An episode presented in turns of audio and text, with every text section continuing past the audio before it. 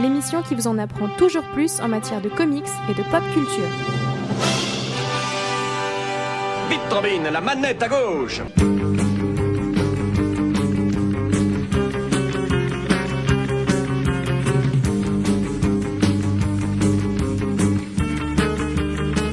Qui que je sois au fond de moi, je ne suis jugé que par mes actes. Bruce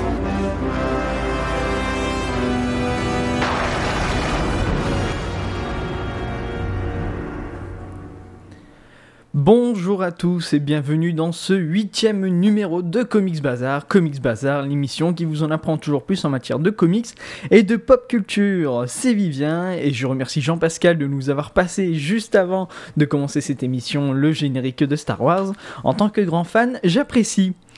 Aujourd'hui, je vous propose une interview de Vincent Solence, qui sera bien entendu entrecoupée d'une petite pause musicale. Vincent Solence est un ancien étudiant en master d'histoire contemporaine et il a fait son mémoire de master. Il l'a intitulé La Seconde Guerre mondiale vue par les comics, évolution des menaces et des modèles dans l'imaginaire américain de 1933 à 1945. Il a tenu une conférence à la dernière Paris Comics Expo sur ce sujet des super-héros dans la Seconde Guerre mondiale. Bien entendu, les comics, c'est un genre littéraire qui voit le jour et se construit durant cette même période, et les événements de la Seconde Guerre mondiale ont forcément influencé sur les comics et inversement, c'est-à-dire que les comics ont aussi influencé sur la Seconde Guerre mondiale. Et on s'écoute tout de suite une première partie de cette interview.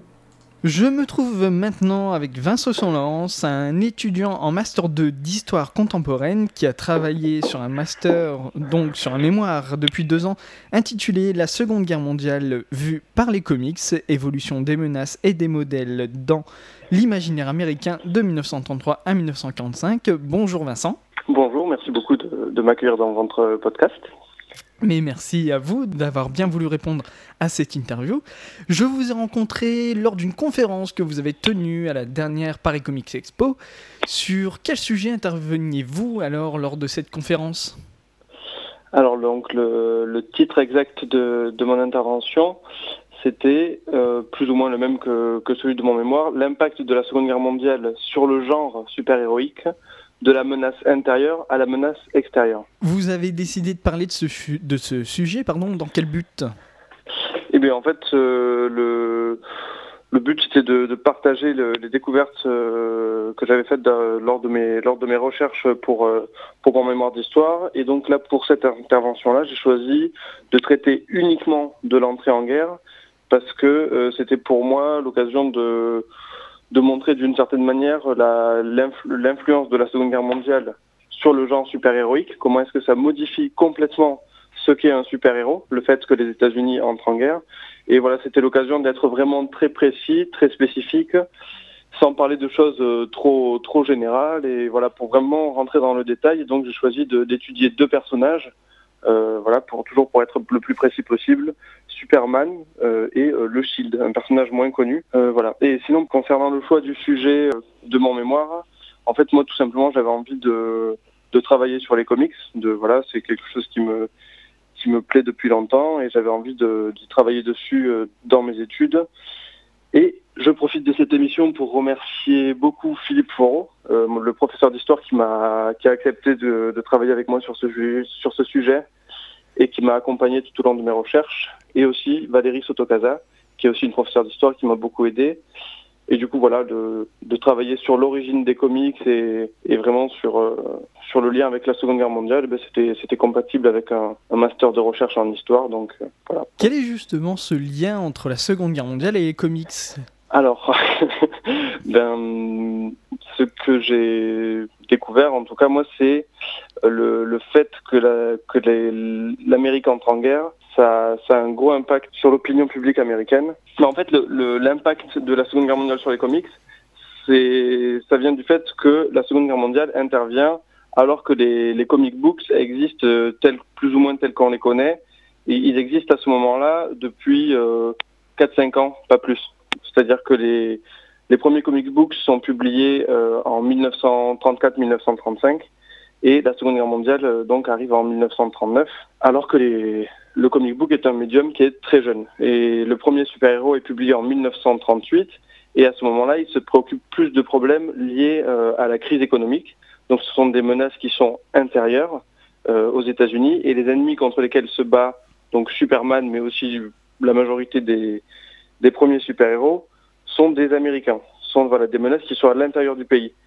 Et euh, ensuite, quand la Seconde Guerre mondiale arrive, progressivement, les euh, ennemis changent, changent de visage, ça devient des ennemis qui sont extérieurs à la nation. Donc le super-héros, pour affronter ces deux menaces successives, change aussi, se transforme. Euh, le, modèle qu'est le super-héros se transforme. Dans un premier temps, c'est un personnage qui est très très très subversif, qui est très critique envers la société de laquelle il fait partie. Dans un second temps, c'est un personnage qui se définit comme étant patriote. Voilà, nous on a l'impression que les super-héros ont toujours été patriotes, que euh, voilà, euh, Superman c'est vraiment l'américain fier, fier d'être américain, mais moi ce qui m'a donné envie de travailler sur ce sujet-là précisément, quand j'ai dû choisir mon, mon, sujet de mémoire, c'est que donc ma mère m'avait offert le Action Comics numéro 1, enfin une, réimpression, et j'ai été très surpris de découvrir un Superman aux antipodes de ce qu'on connaît aujourd'hui.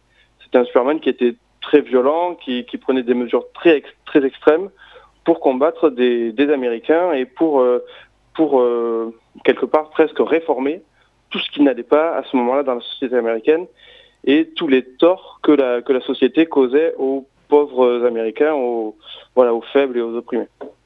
Donc pour moi, le, le lien entre la Seconde Guerre mondiale et les comics, c'est évidemment le fait que les comics, euh, voilà, à partir de 41, sont vraiment un outil de propagande euh, spontané, hein, puisqu'il n'y a pas de contrôle de l'État sur, euh, sur les comics. C'est vraiment les créateurs de comics qui d'eux-mêmes font de la propagande pour soutenir l'effort de la guerre, etc.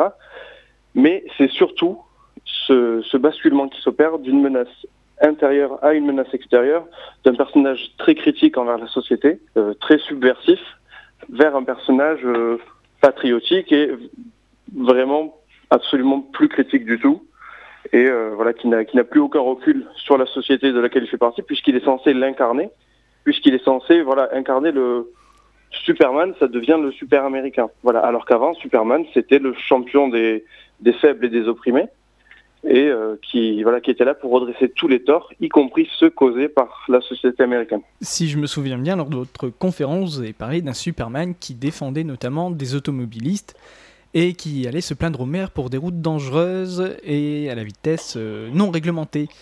Et on constate que, avec l'arrivée de la Seconde Guerre mondiale, Notamment Superman s'est vu vraiment comme un outil de propagande, notamment grâce à la série animée où il allait affronter des Japonais, des Allemands, des scientifiques.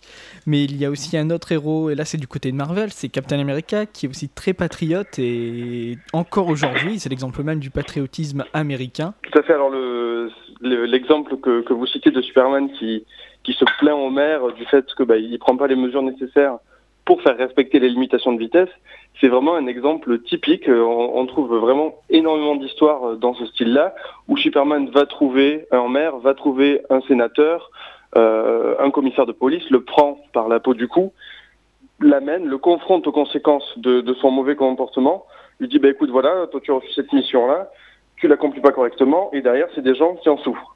Voilà, et souvent il, met des personnes qui ont un comportement comme ça dans la situation des personnes qui en souffrent pour bien leur montrer. Euh, alors effectivement, ensuite, euh, vous parlez de, Captain America. Ben, c'est vrai que j'en ai pas du tout parlé dans ma conférence, mais toujours pareil pour essayer de, de faire découvrir aux gens quelque chose qu'ils connaissaient pas. Captain America, comme vous le dites, euh, il est encore très connu aujourd'hui et dès qu'on parle de la Seconde Guerre mondiale, on pense à lui. Moi, je tenais à parler du Shield parce que, ben, en gros, c'est Captain America un an avant Captain America. Voilà. Le, Shield, il est publié en, décembre 1939, donc trois mois après le début de la Seconde Guerre mondiale. Captain America, lui, il est publié en euh, janvier 1941. Donc c'est plus tard, mais ça reste quand même un an avant euh, l'entrée en guerre des États-Unis, parce que les États-Unis, eux, n'entrent en guerre qu'en décembre 1941, après l'attaque de, des Japonais sur, euh, sur Pearl Harbor. Quelles ont été les recherches en amont que vous avez dû faire pour réaliser ce sujet? Alors, ben, d'abord euh, les recherches sur le, le contexte de, de, la Seconde Guerre mondiale, plus général, donc des recherches euh, historiques. Mais après, surtout, ce qui était le, le, plus important pour moi, et ce que que j'aurais aimé pouvoir faire davantage, c'est lire des comics d'époque. Voilà, c'est comme ça que, en lisant des choses, euh, j'ai découvert le, le Shield, ce personnage-là, donc qui est publié par l'éditeur Pep Comics, et que je me suis rendu compte que ben, c'était peut-être plus intéressant de, de travailler sur ce personnage-là, qui était le premier super patriote, c'est-à-dire c'est le premier super-héros qui, qui associe, euh, voilà, qui définit le super-héros comme étant patriote. Et voilà, je pense que c'est vraiment intéressant pour quiconque de, de lire des comics du, du Golden Age. Et si ça intéresse donc certains de, de vos auditeurs, je leur recommande. Alors, c'est un site internet qui s'appelle Digital Comics Museum, qui répertorie et qui propose en téléchargement gratuit et légal tous les, tous les comics du Golden Age qui sont tombés dans, le domaine public. Donc, beaucoup de comics dont, voilà, qui ne sont plus publiés aujourd'hui, dont qu'on ne connaît pas, mais il y a des comics qu'on connaît qui sont quand même dans le domaine public, enfin, dont, les publications anciennes sont dans le domaine public.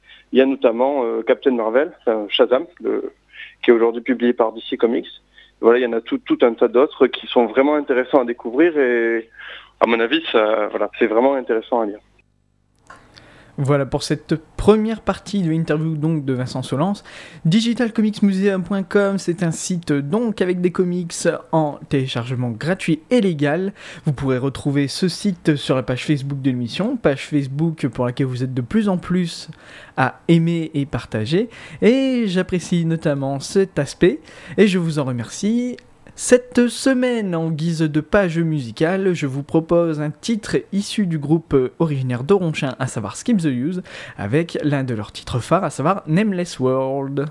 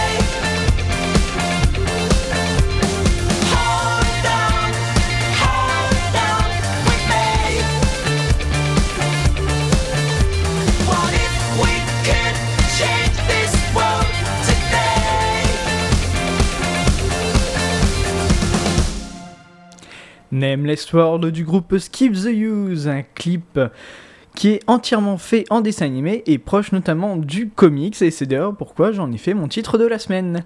Je vous propose dès à présent de retrouver la seconde partie de l'interview de Vincent Solence. Maintenant, à titre euh, un peu plus personnel, je vais dire comment avez-vous découvert les comics et puis depuis et depuis combien de temps en lisez-vous et à quelle fréquence? Alors, euh, j'ai découvert les comics euh, assez tard, enfin, pas si tard que ça, mais j'ai découvert les comics euh, d'abord à travers les dessins animés et les séries télé. Donc c'était à travers le, dessin animé euh, Batman The Animated série, je pense. voilà, et le, pareil Superman. voilà donc les deux vieux dessins animés entre guillemets. Et ensuite, la première fois que j'ai découvert que les comics à la base ce sont des bandes dessinées, c'était une, euh, une bande dessinée intitulée Superman Batman, scénarisée par euh, Jeff Loeb et euh, dessinée par Ed McGuinness. Voilà, et, et à partir de là, bah, voilà, j'ai découvert que je pouvais suivre des histoires de super-héros beaucoup plus fréquemment qu'à travers les dessins animés. Et alors là, c'était c'était le bonheur. et euh, depuis, je n'ai jamais arrêté de, de lire euh, de lire des comics. Alors euh, à quelle fréquence euh, Peut-être encore plus fréquemment qu'avant, depuis qu'Urban a, a racheté les droits de de DC Comics, depuis que Urban Comics publie euh, publie des comics, parce qu'ils font de d'excellentes choses et que du coup, bah, ça donne encore plus envie de lire des comics. Mais euh, oui, très fréquemment. voilà. Quelle est justement la chose qui vous plaît dans cette BD américaine? Est-ce que c'est Alors- le scénario, les dessins, l'intégration dans une réalité? Alors, euh, ben, ce qui me plaît, ce qui m'a plu en premier quand j'étais voilà quand j'étais enfant et plus jeune, c'est vraiment d'abord le- les super-héros, le fait qu'il y ait un sauveur qui vienne, euh, qui, qui se mette au service des gens. Moi, je, je suis à la base en tout cas plus fan de DC Comics que de Marvel, euh, voilà, même beaucoup plus fan.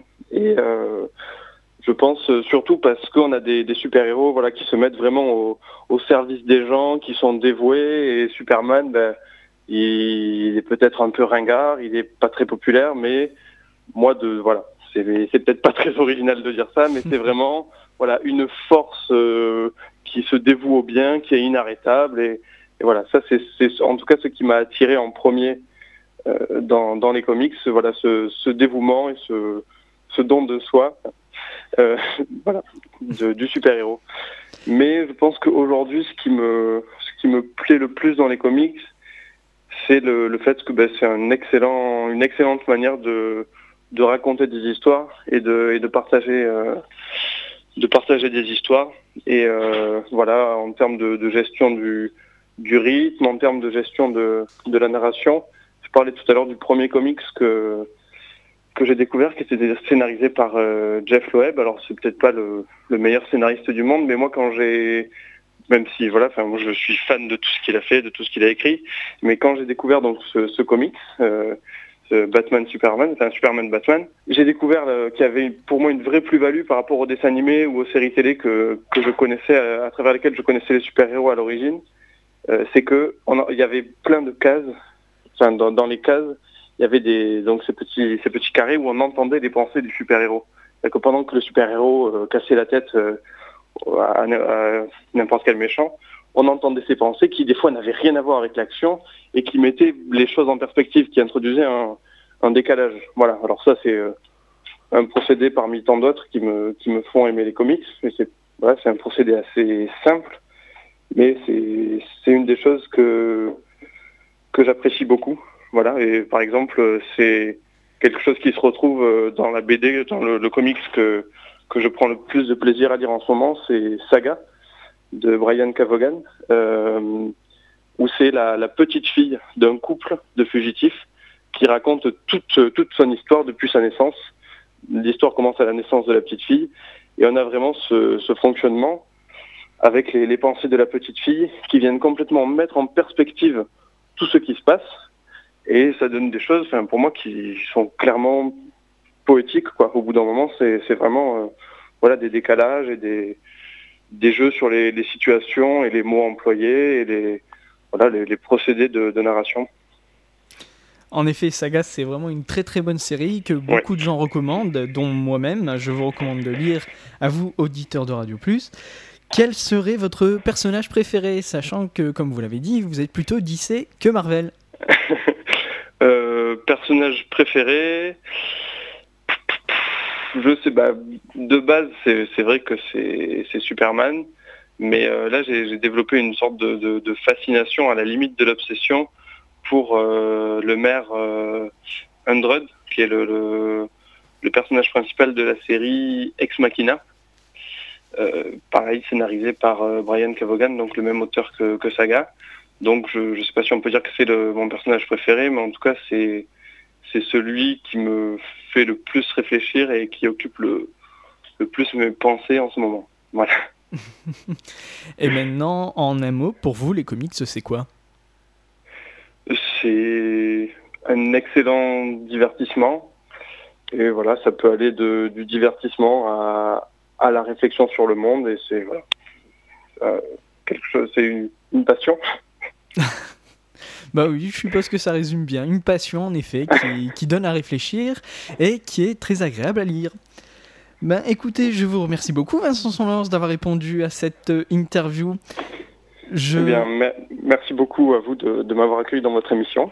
Je rappelle que vous êtes étudiant en Master 2 d'Histoire contemporaine et que vous avez tenu une conférence intitulée Les héros et la Seconde Guerre mondiale à la dernière Paris Comics Expo. Merci Alors beaucoup. peut-être une dernière précision pour, euh, pour vos auditeurs. Euh, même si c'est pas encore euh, à 100% officiel, il est possible que qu'on publie en ligne avec les organisateurs de, de la PCE un petit résumé de plusieurs conférences qui ont été tenues à la, à la, Paris Comics Expo. Voilà, tout simplement sur en format électronique, un fichier PDF. Donc pour l'instant, on a voilà, on a enregistré toutes les conférences et les auteurs qui seront d'accord, on voilà, on mettra en ligne euh, quelque chose qui reprendra les conférences euh, pour ceux qui n'étaient pas là, qui n'ont pas pu en profiter, ou pour ceux qui étaient là et qui ont envie de, revenir sur euh, sur ce qui s'est dit. Voilà, mais c'est pas c'est pas encore fait. Je suis en train de retranscrire toutes les toutes les conférences que j'avais enregistrées et ensuite il faut que ce soit validé par par chaque intervenant. Voilà. Voilà, ce n'est pas encore fait, mais c'est quand même une très bonne nouvelle, car oui, moi j'ai loupé certaines conférences et j'étais un peu triste de ne pas pouvoir y aller. voilà. Donc ce sera l'occasion de, de découvrir ce, ce qui s'est dit. Voilà. C'est parfait. Ben, je vous remercie encore une fois et j'espère vous revoir très prochainement, probablement, sûrement, à la prochaine PCE.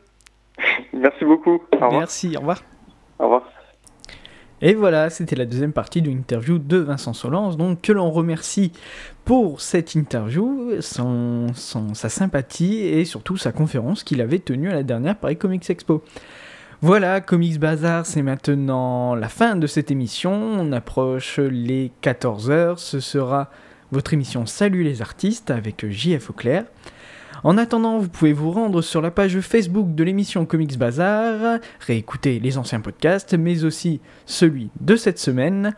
Je vous laisse aussi voir le clip de Skip the Use, à savoir Nameless World, un clip que j'apprécie très bien, surtout que le groupe vient de la région, à savoir même de Ronchin.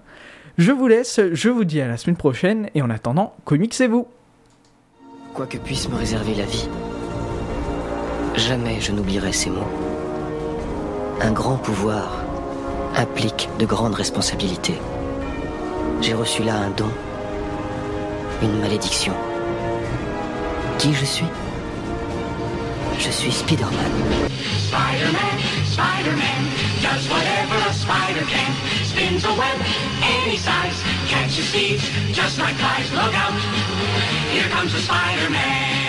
Excellente inspiration, en route vers de nouvelles aventures.